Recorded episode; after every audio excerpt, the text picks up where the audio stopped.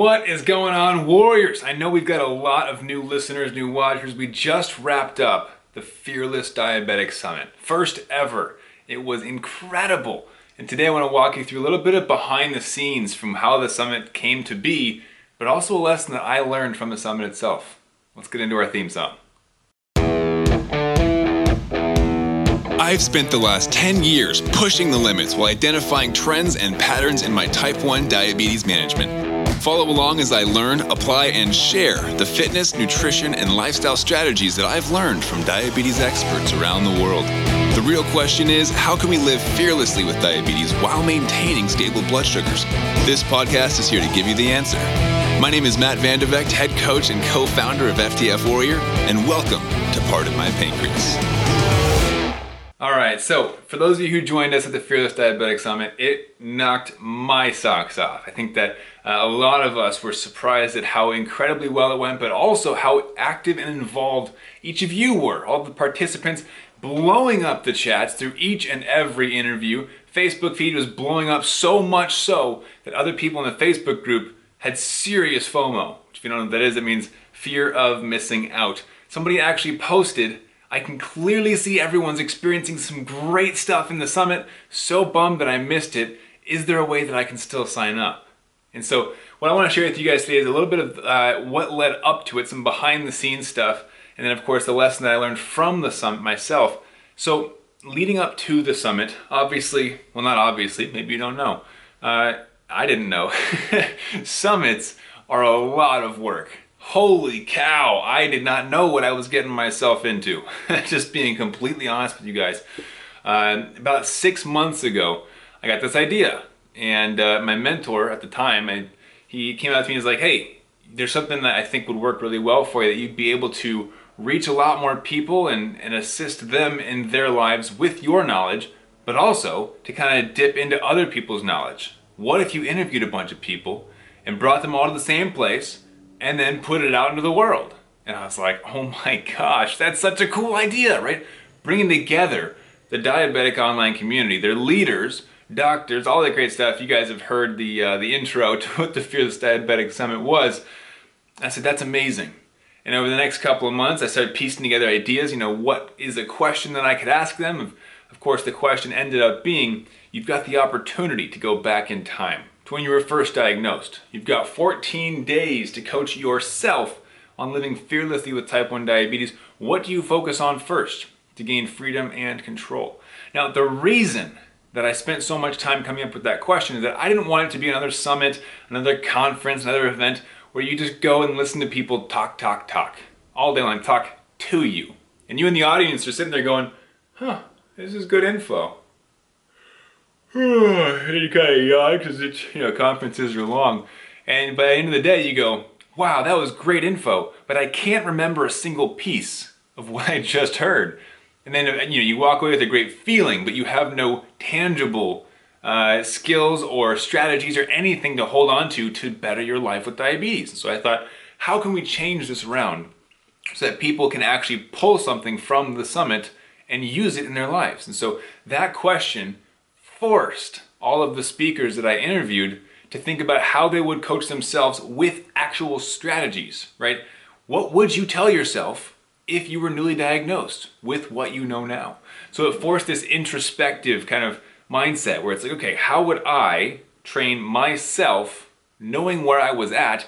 And then also brought into uh, account a lot of different perspectives, a lot of different uh, thought processes on, well, I was in a bad place mentally, so I would focus on mental health and then pre-bolusing. Other people thought, you know what, I was fearless already, so I guess I would just focus on how to attack the the science behind diabetes. You know, so a lot of different perspectives. It was very cool to see how the speakers answered this question very differently. The same question across the board.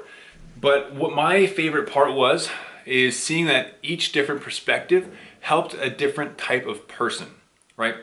So we've got this the same question being answered differently, and everyone watching is also different. We're all unique, and then they got to pull different lessons from different speakers. So everyone had different favorite parts.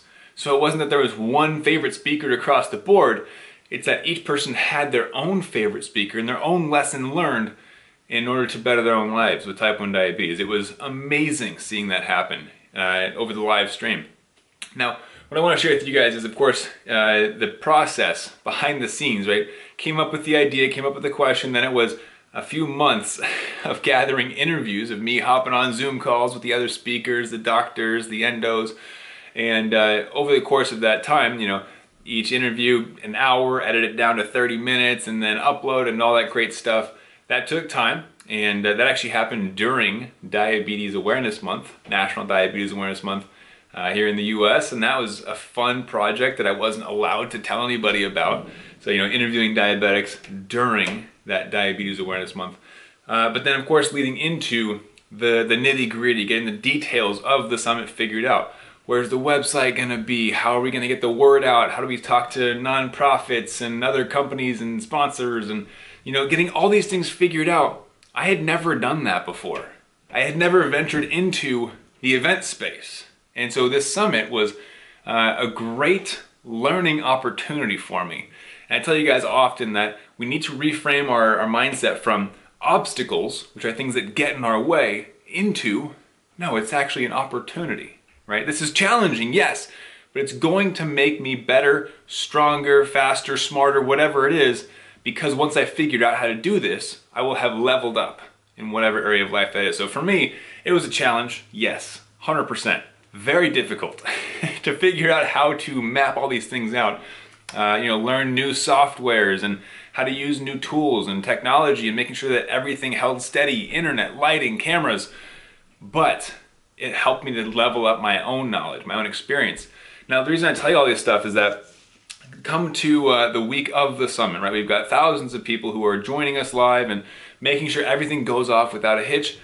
Two days before the event starts, two days, put that forward, there you go, two things did not go well. Uh, one of the main pieces of the software broke.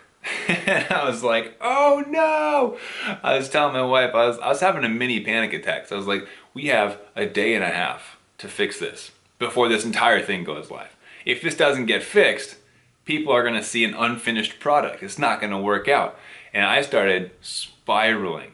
And my wife thankfully was able to stop me and go, Matt, Matt, Matt, it's to be okay you figured this stuff out before. You know, you're, you're to be able to figure this out again. And, uh, you know, it's, it's, something we're to have to work to. So what are the, what are the next steps? And she kind of walked me through, let's get some bite-sized chunks, right? It's not this big problem. It's a bunch of little problems so we can solve one at a time, build some speed, right? And then get it fixed.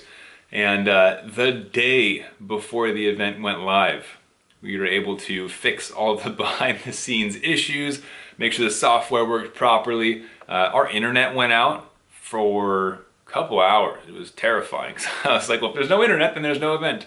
Uh, the week before the event, the power went out for days. Days. And I was like, oh, great timing. You know, I, I need to work about 18 hours a day to get the summit going, and the week before it goes live, our power goes out. So there's lots of different challenges that arose during that time, but being able to keep the level head and just keep focused on the goal enabled me to, to make sure we had a smooth event. But really what happened is that going into the event, right, yes, there were hiccups, you know, the, the software breaking two days before, the power going out for days, a week before, and uh, lots of different other struggles and challenges along that path. The reason it went smoothly, the reason it went off so perfectly during the event is not because during the event I was mad hammering everything and making sure that every single piece was in play well, I will tell you I was very busy, right? But I was I was focused on support emails, keeping the chat live, and and following up with everybody behind the scenes.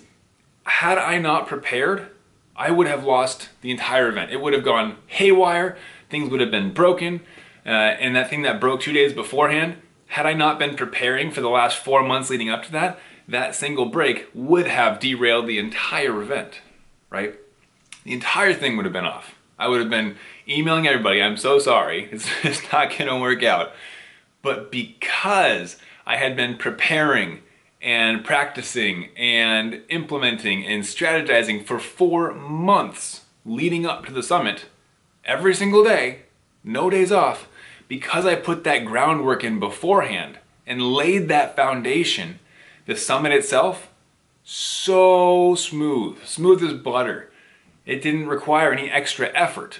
I had to sit there as a chat moderator, make sure you guys didn't go crazy, but that was my role. It was moderate, catch up on support emails, make sure everything just runs smoothly from the background, but that was it.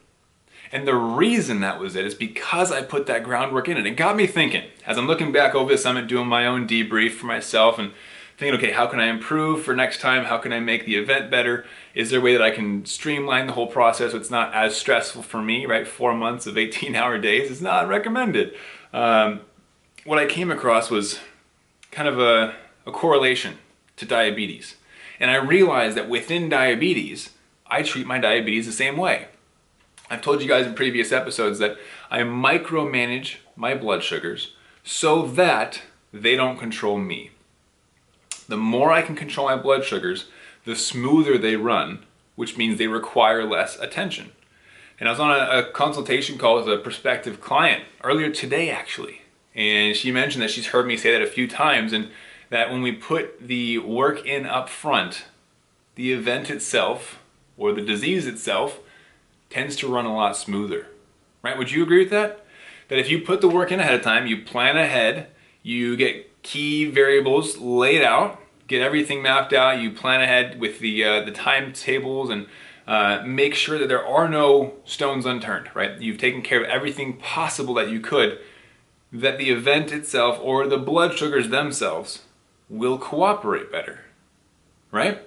And so as we're looking at diabetes, there are, of course, certain key variables that play much larger roles in our diabetes management than the others. We know there's 42 plus different variables in the diabetes world that can and likely will impact blood sugars.